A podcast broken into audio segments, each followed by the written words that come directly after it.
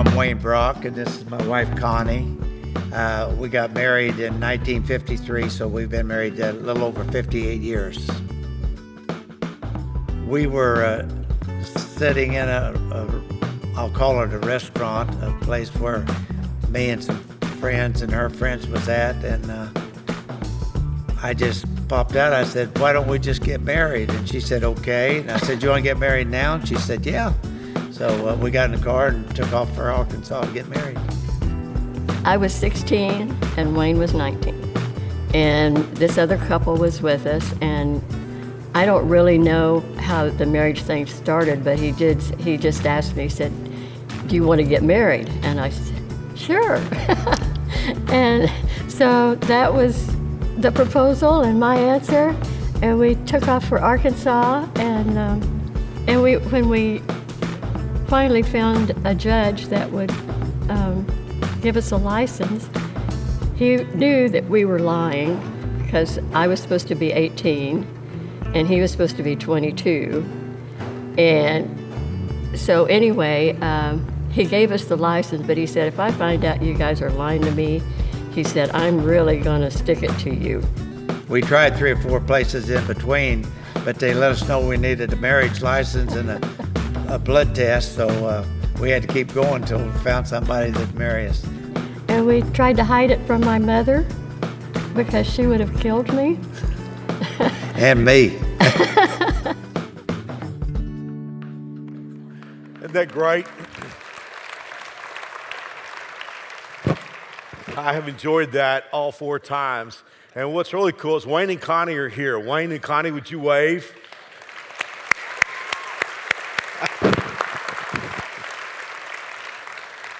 If you haven't had a chance to meet the Brocks, you need to meet them. They are just super delightful. Wayne, how long have you guys been at New Spring?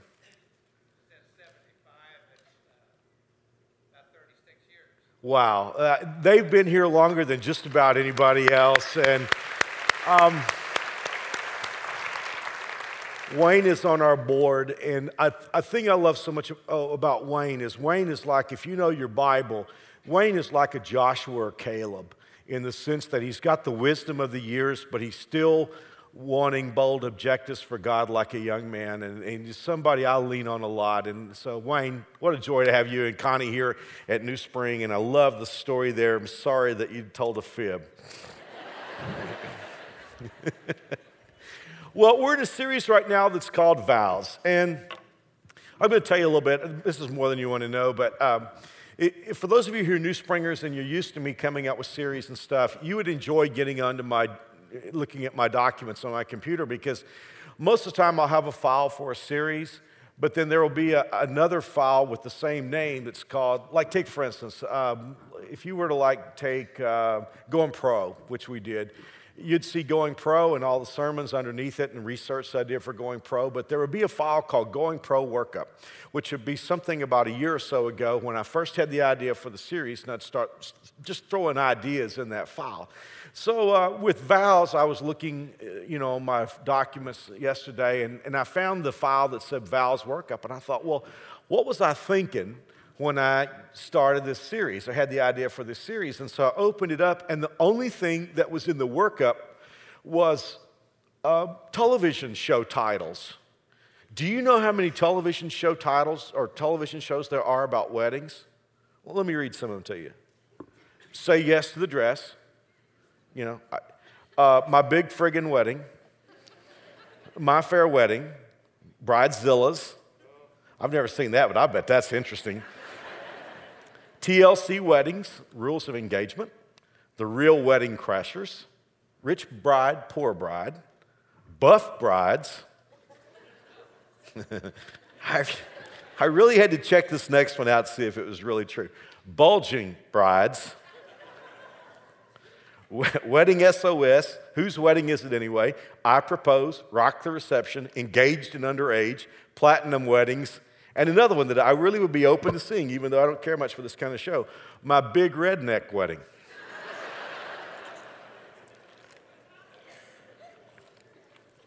See, I got the idea for this series. Ladies, you need to understand every once in a while, flipping channels is a good thing because I was flipping channels when I got the idea for this series. Mary Alice groans when I do that, but the thing about flipping channels is you can watch everything. And so I, I, must have come across one of these wedding shows and I got thinking about it. And let me, let me tell you what, what got me started. In, in 33 years of pastoring, I've done hundreds of weddings. Here at this campus, our old campus, various other places, other churches that I've served. And, and, and I, love, I love weddings because weddings are joyous and they're beautiful. But the thing that got me concerned and, and what, what, led us into this series called Vows is, is I've watched couples when they prepare for a wedding, when they plan for a wedding, it's pretty much about the big, well, the four F's flowers, fashion, food, and festivity. When, when someone says, How are you coming with your wedding planning? We're usually talking about flowers, fashion, food, or festivities. And, and there's nothing wrong with those. And they're glorious and they're wonderful, and the dresses and the flowers and the food and all of that is great unless you're the bride's dad. I mean, all that stuff is just wonderful. But what I've been concerned about is I've watched people make preparation for all that stuff and not prepare for what a wedding is really about. A wedding is about promises. A wedding is about vows. And here's what I've discovered I've discovered that very few people really prepare to make the promises that they're going to make in a wedding. And here's something that you and I need to be clear on is that the promises that we make at a wedding are not just promises made to each other. Well, that's significant enough. But those are promises that are made to God. In our culture, God is kind of like you know, not, not at New Spring, but I'm talking about in our Western culture, if you believe in God, He's sort of a distracted person somewhere out there in the universe who's not really that involved in our lives, who doesn't really watch very carefully, and the, He definitely would not judge us. Hey, time out for a moment. When we say, I don't want to be judged, do we ever think about what we mean by that? If what we're saying is we don't want people to think badly about us and to draw conclusions that are unreasonable, absolutely. But sometimes when we say, I don't want to be judged, what we're really saying is, I don't want to be confronted about unhealthy behavior that I know is wrong. And that won't work with God. Because as much as God loves us, God lo- He loves us too much to leave us the way we are. And when we make promises at a wedding, we need to realize that God is listening to those promises. Let, let, me read to you some scripture from the book of Malachi. And the book of Malachi is kind of an interesting book. Chances are, when you open your Bible to read, you're probably not going to go to Malachi. Malachi was in the Old Testament. Actually, it's the last book of the Old Testament. And in Malachi, God was bringing judgment upon his own people because they had flipped him off time after time after time. And finally, God, you know, until they could see the light, God turned up the heat. And then and the people got upset with God, and it was like, well, why are you, why are you doing this to us? Why, why are you letting us suffer? And so God is saying, okay, I, am going to tell you. And let me read this to you. This is in Malachi chapter 2, verse 13. And God says, another thing you do. A lot of us husbands are used to hearing our wives say that, right? Another thing you do. Imagine hearing that from God. Another thing you do. You flood the Lord's altar with tears. You weep and wail because he no longer pays attention to your offerings or accepts them with pleasure from your hands. You ask why. Look at this. It is because the Lord is acting as the witness between you and the wife of your youth because you have broken faith with her, though she is your partner, the wife of your marriage covenant.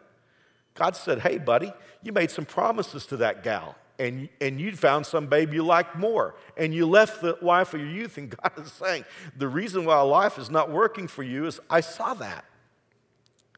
So t- today we want to talk about the vows. And we've, we've already looked at three. The first weekend, Jonathan brought the vow, I take you, which is an important vow. That's the first thing a minister says or judge, whoever does the wedding. Do you take this woman? Do you take this man?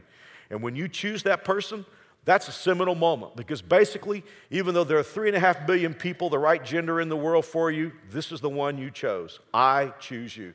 Week two, I talked about to have and to hold, the importance of belonging in sex. And then week three, Jonathan brought you the talk to love and to cherish, the importance of love and respect. Today, I want to bring to you a talk. Well, it's the shortest title of any talk that I've brought in almost 40 years.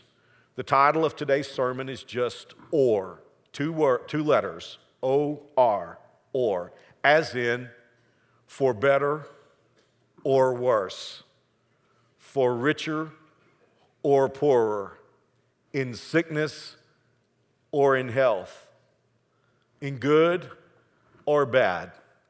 Just that or in the middle.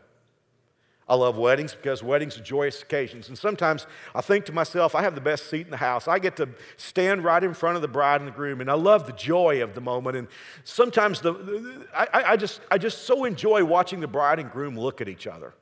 You know, they prepared for the wedding, and, and, and now the moment has come, and they just, you know, the bride is magnificently beautiful, and the groom is all clean and dressed in a tux and they're just looking in each other's eyes. That's a, that's a wonderful moment. And I get to be just a few inches away. Or I love to watch them after the lighting of the unity candle, the pouring of the unity sand, because usually there's a song during that time. And I kind of coach the couple just to stand there and hold hands and look at each other's eyes. And I get to be right there. It is beautiful. It is joyous. We love weddings. But I always feel like there's one moment where everything should just stop and become deathly quiet. And it's this vow. It is when the man looks at the woman and says, I take you for better or worse. Whenever I'm preaching a funeral, I have a very different kind of challenge because at a funeral, everything looks bad. And my job at a funeral is to say to the people who are there who are Christ followers, it won't always look this bad. It won't always be this sad. There's a God, there's a heaven, there's a future, there's a family reunion coming where we'll never be parted again. See, at a funeral, my job is to, t- when everything looks bad, my job is to say, hey, it won't always be that this bad. Unfortunately, at a wedding, when everything is so gloriously fun, my job at a wedding is to say, hold on just a moment. It won't always be this much fun. It won't always look this good. It won't always be about fashion and flowers and food and festivities. At some point, it's going to be worse. There will be days when it's not fun. There will be months when it's not fun, perhaps. There will be seasons. And what I ask the groom and the bride to promise to each other is when those days come, when those months come, when those seasons come, I ask them to promise to say, I stay. I stay. That's very big. Because you and I know that in 2011, we live in a very different culture. We live in a culture that says, hey, the only reason to get married is to find somebody who will make you happy and meet your needs. And when they, when they quit making you happy and meeting your needs, goodbye, I'm out of here, I'm to find somebody else. These are very different vows. Okay, I want to give you four thoughts and then we'll go home because when I think about for better or for worse, I think about four things. With this first thing, I need to ask all of you married to just plug up your ears and not listen to this next part, okay? So just zone out. If you need to check your email or something, if you're married, because frankly, it's too late for you. I need to talk to singles for a few moments, okay? Okay, when we say for better, for worse, obviously we're not worried about better because that's what we hope for. You know, if you get married and all of a sudden everything in your life is better and, you know, you get more money, you live in a bigger house, you drive better cars, the sex is great, you guys have a perfect time from morning to night, everything is better, you don't worry about that. What we worry about is when it gets worse. And worse is going to come. Now, for all of you who are single, I want to make the point this morning that worse comes from two places, very different places. Sometimes worse comes inadvertently. It's not caused, it's not premeditated. The other person couldn't do anything about it. The other, your, your husband or wife got sick, got laid off, had some issues with mental health. That can happen, and it's inadvertent, it wasn't caused. We'll push that aside for a moment. But let's be honest about it. Sometimes worse is going to be caused by the person you marry. That's, that's going to happen with every single one of us. Your partner causes it. Now, singles, here's what I want to challenge you to think about. You are going to marry an imperfect person, but I want to challenge you to look carefully at the person you're thinking about marrying and ask yourself this question that I'll repeat in just a moment Am I comfortable making this promise to this person? Sometimes we're in such a hurry to get married, we don't take a very good look. I know the last few weeks I've been doing a lot of traveling and speaking in different places, and I've had to fly and rent cars. And I hate flying. You know what it's like flying out of Wichita? There's always, there's never, never a direct flight from any place in Wichita.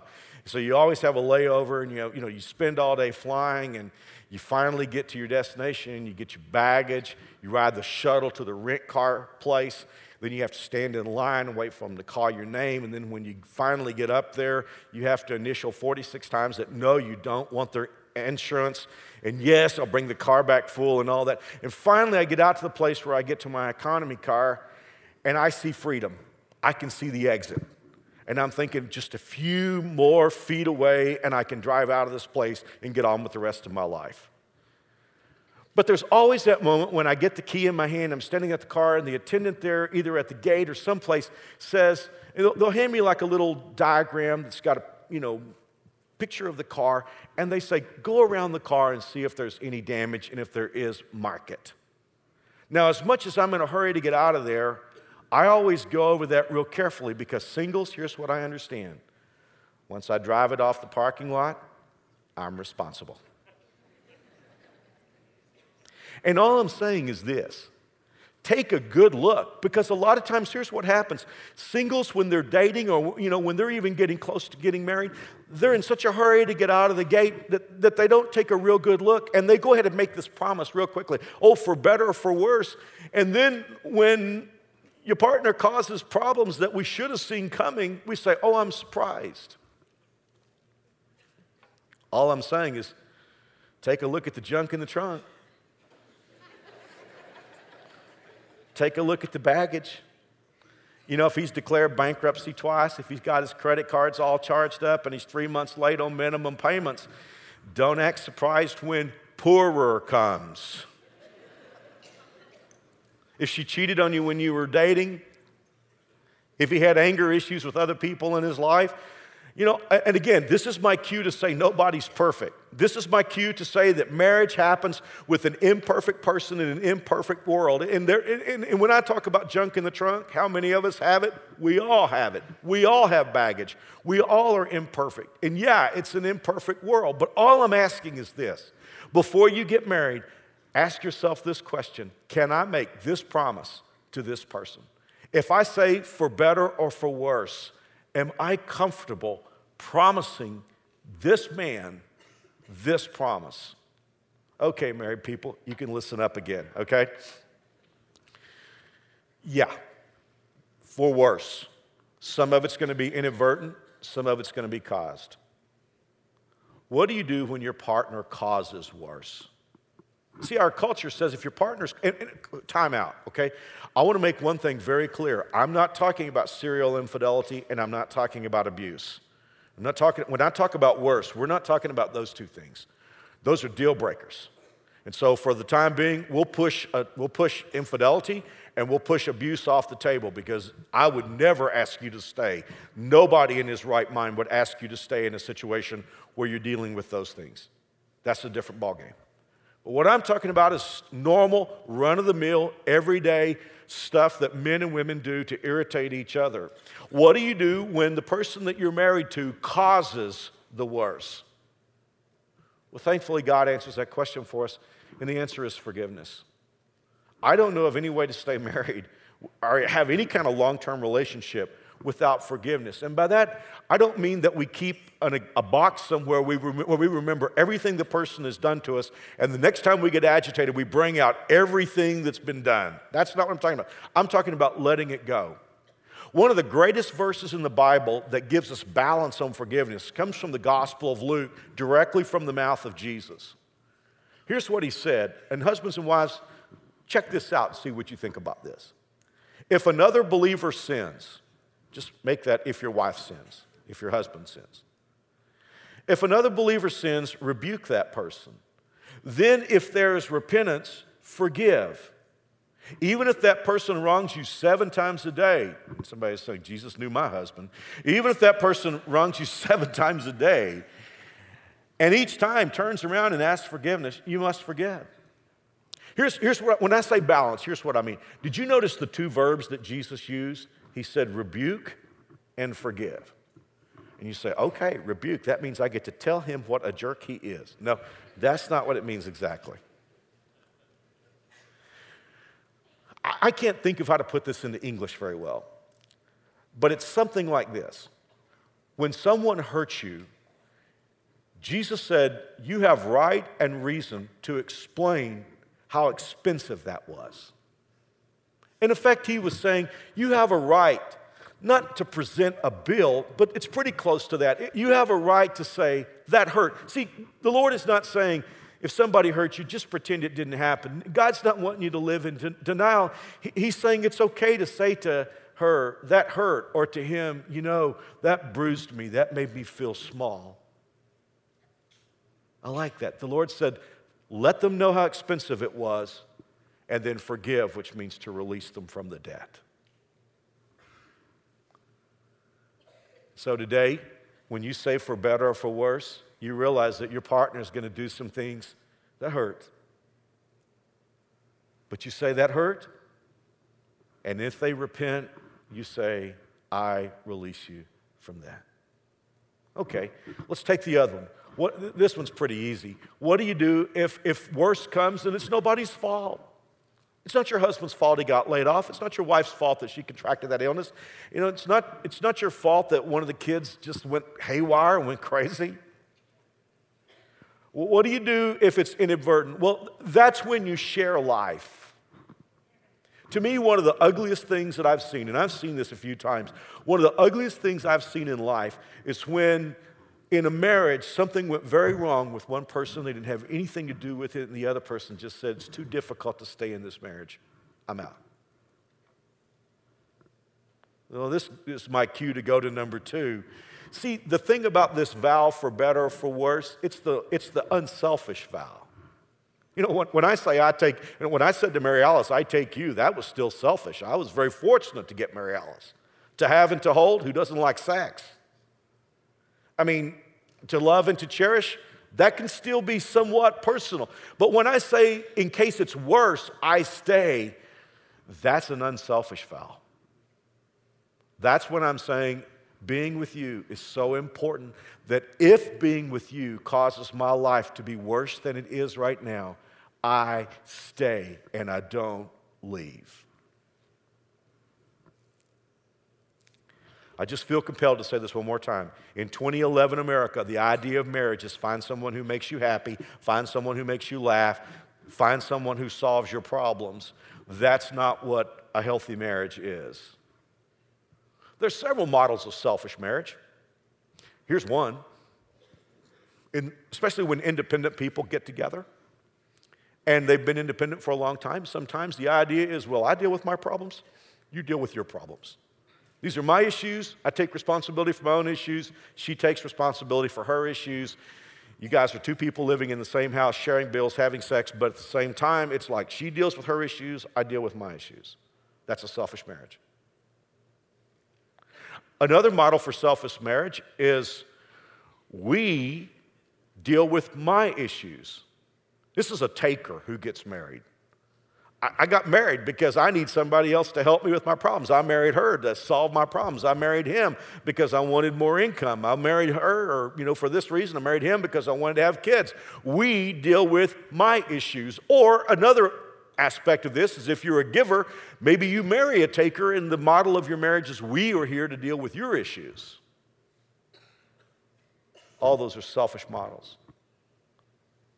But when two people look at each other and say, I take you for better or for worse, what they're saying is, you don't have issues and I don't have issues. We have issues. Your issues are my issues. My issues are your issues. We are here to deal with our issues.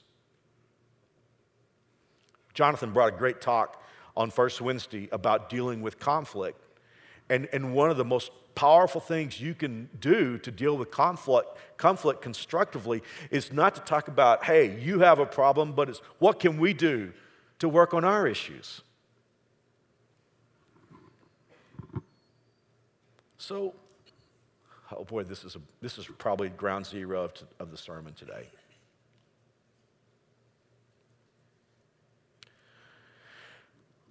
How does this work?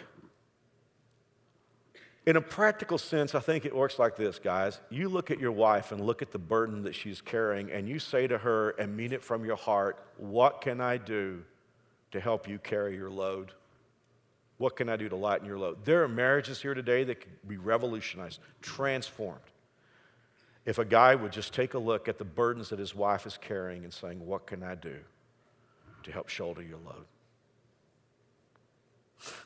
There are marriages here today that could do a 180 if a wife would just look at the load her husband is carrying and say to him, What can I do to help carry your load? Hey, that's what the Bible teaches. In Galatians chapter 6, look, look at this. Share each other's burdens, and in this way obey the law of Christ. God is saying, share your burdens. And, and one thing I love about the Bible is a lot of times God tells us something and He knows how we're going to react to it. So He puts a second comment in there to deal with our reaction. Look at this share each other's burdens and in this way obey the law of Christ. If you think you're too important to help someone, you're only fooling yourself. You're not that important. Tell us what you really think, God. You see what I'm saying? He knew what we would say. Because I mean, it's like, well, I'm too busy to help her. I've got my own load. She's just, you know, she needs to carry her load. I carry my load.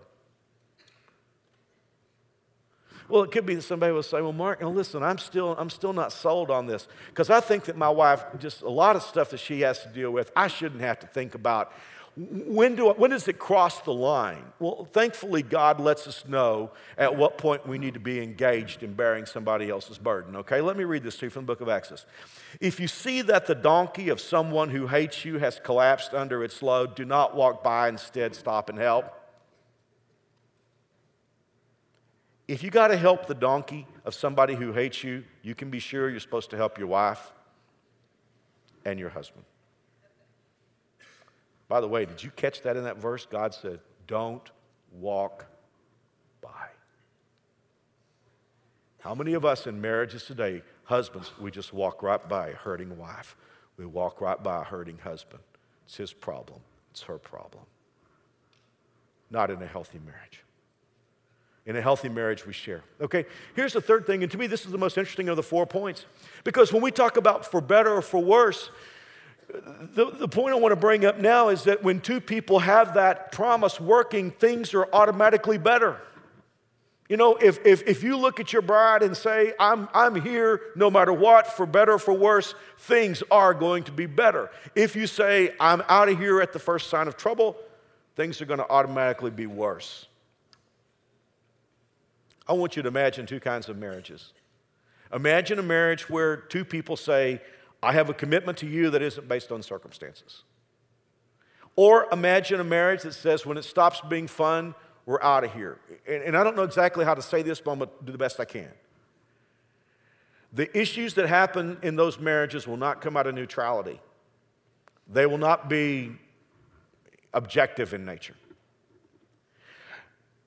When two people promise to stay no matter what, they are going to have a lot less trouble. When two people look at each other and say, We're out of here if it quits being fun, they're going to have a lot more trouble.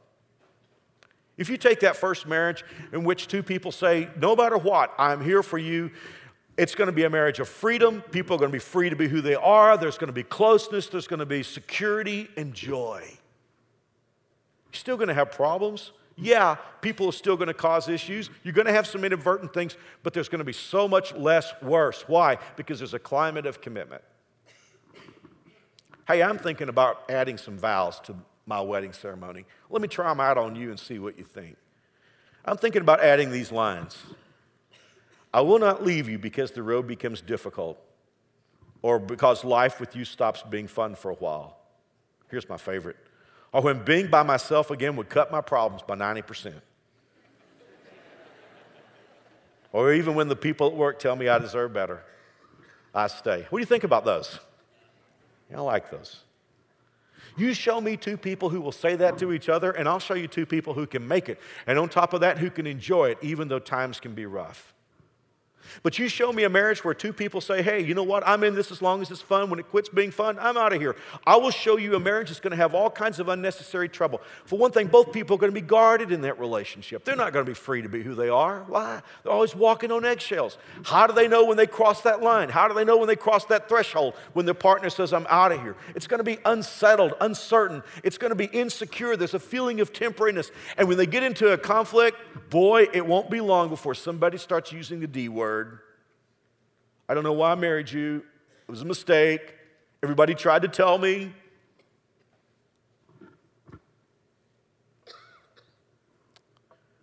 I'll close with this. I got a little poetic on this one. Will you forgive me for it? Glorious destinations are often on the other side of tough stretches of road. The travelers who arrive are those who travel through.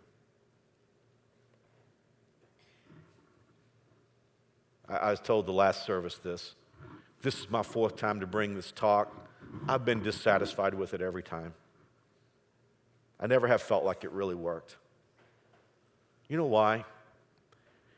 There would have been something a lot more effective than me giving this talk. If I had this to do over again, I think I'd do something like this I'd find 25 couples who've been married for a while and maybe been through some tough times. And I would have had each one of them to answer a statement that would have started like this. I would have just asked them to say, finish this statement. We made it through. That'd be worth hearing. Our culture today thinks happy marriages are people that don't have problems. Give me a break. No. Happy marriages are not people who don't have any issues. Happy marriages are couples that make it through. They have rough patches, they have rough seasons, they have worse, they have poorer, they have sickness but they make it through.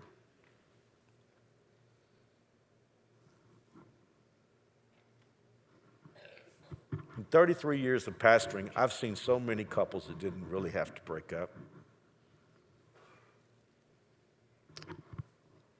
I've seen so many beautiful stories that could have been written if somebody had just stayed a little longer.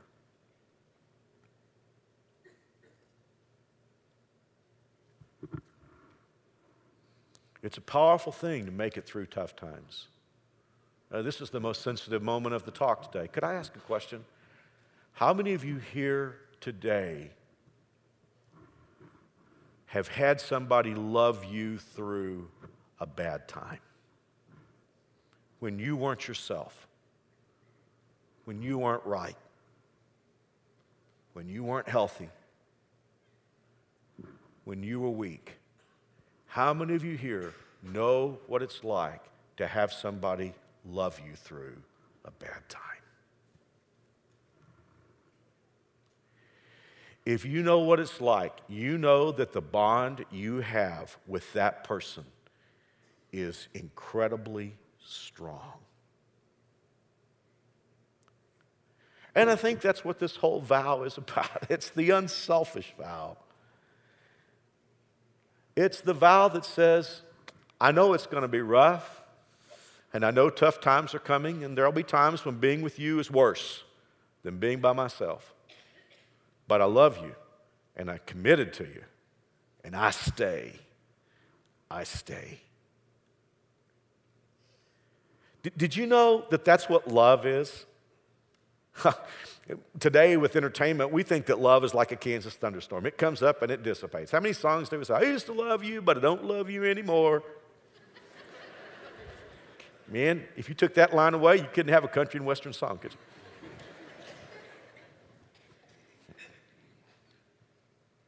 Do you know what love is? Love is that feeling that says, even though Things are difficult with you today. I stay and I still care. Let me, let me put it to you in the words of the Bible. This is in 1 Corinthians 13 6. Love never gives up, never loses faith, is always hopeful, and endures through every circumstance. See, that's what love is. I take you to have and to hold, to love and to cherish, for better or worse. All you singles out there, you know what I've communicated to you. I, I've communicated to you that you need to find the person that you're comfortable making that promise to. Married couples, hey, you know what I love about God? I love this about God. He always will let you start over. Some of you who are married that maybe, maybe your relationship has been a little bit tenuous in this in department, and maybe you've said some things to each other that you're sort of embarrassed now after hearing about this. You know what, what, might not be a bad idea? It might not be a bad idea for you to go home somewhere at a private moment for both of you to take your rings off and just lay them down and stand there and hold each other's hands. And once again, take your ring, the, your bride's ring, and slip it on, on her finger and say, I take you for better or for worse and put it back on her finger. And say the same thing to your husband, ladies. I take you for better or for worse. Because, see, it's the climate of that commitment that makes things better. We didn't think this up. See, when you and I communicate, we take the person we love for better or for worse. All we're doing is we're just doing a God thing. You do know, of course, that when God invited us to be in a relationship with Him, He took us for better or for worse. I mean, listen to what the Bible says. God said, I will never desert you, I will never forsake you. Aren't you glad for that? Because a lot of the things that we do are worse. And God says, I love you unconditionally, I love you. Well, the phrase that I keep finding over and over in the Bible God says, I love you with unfailing love. So when we do that, we're just doing a God thing. Would you pray with me, please, for a moment as I close out this talk? I want to go someplace different here for a moment. We close today by saying God loves us with an unconditional love. Can I ask you a question? Do you have a relationship with God? You say, Mark, how do I have a relationship with an invisible God? Well, the Bible's very clear it's by faith. In other words, it is by receiving God's unconditional love. Scripture tells us that although we're sinners, Jesus Christ, God's Son, died on a cross to pay for our sins. The blood that came out of his body was currency that paid for our sins.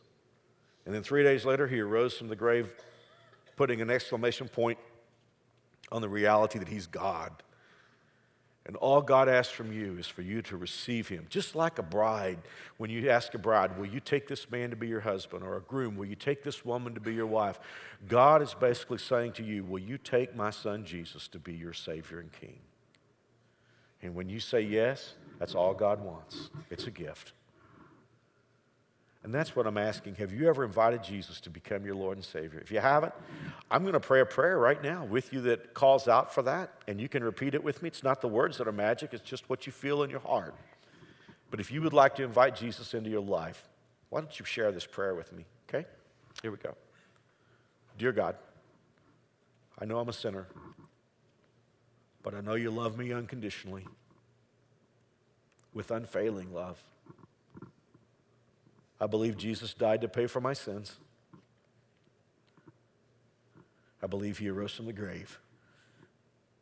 Today I receive Jesus as my King. Yes, Lord, I do receive him. In Jesus' name, amen.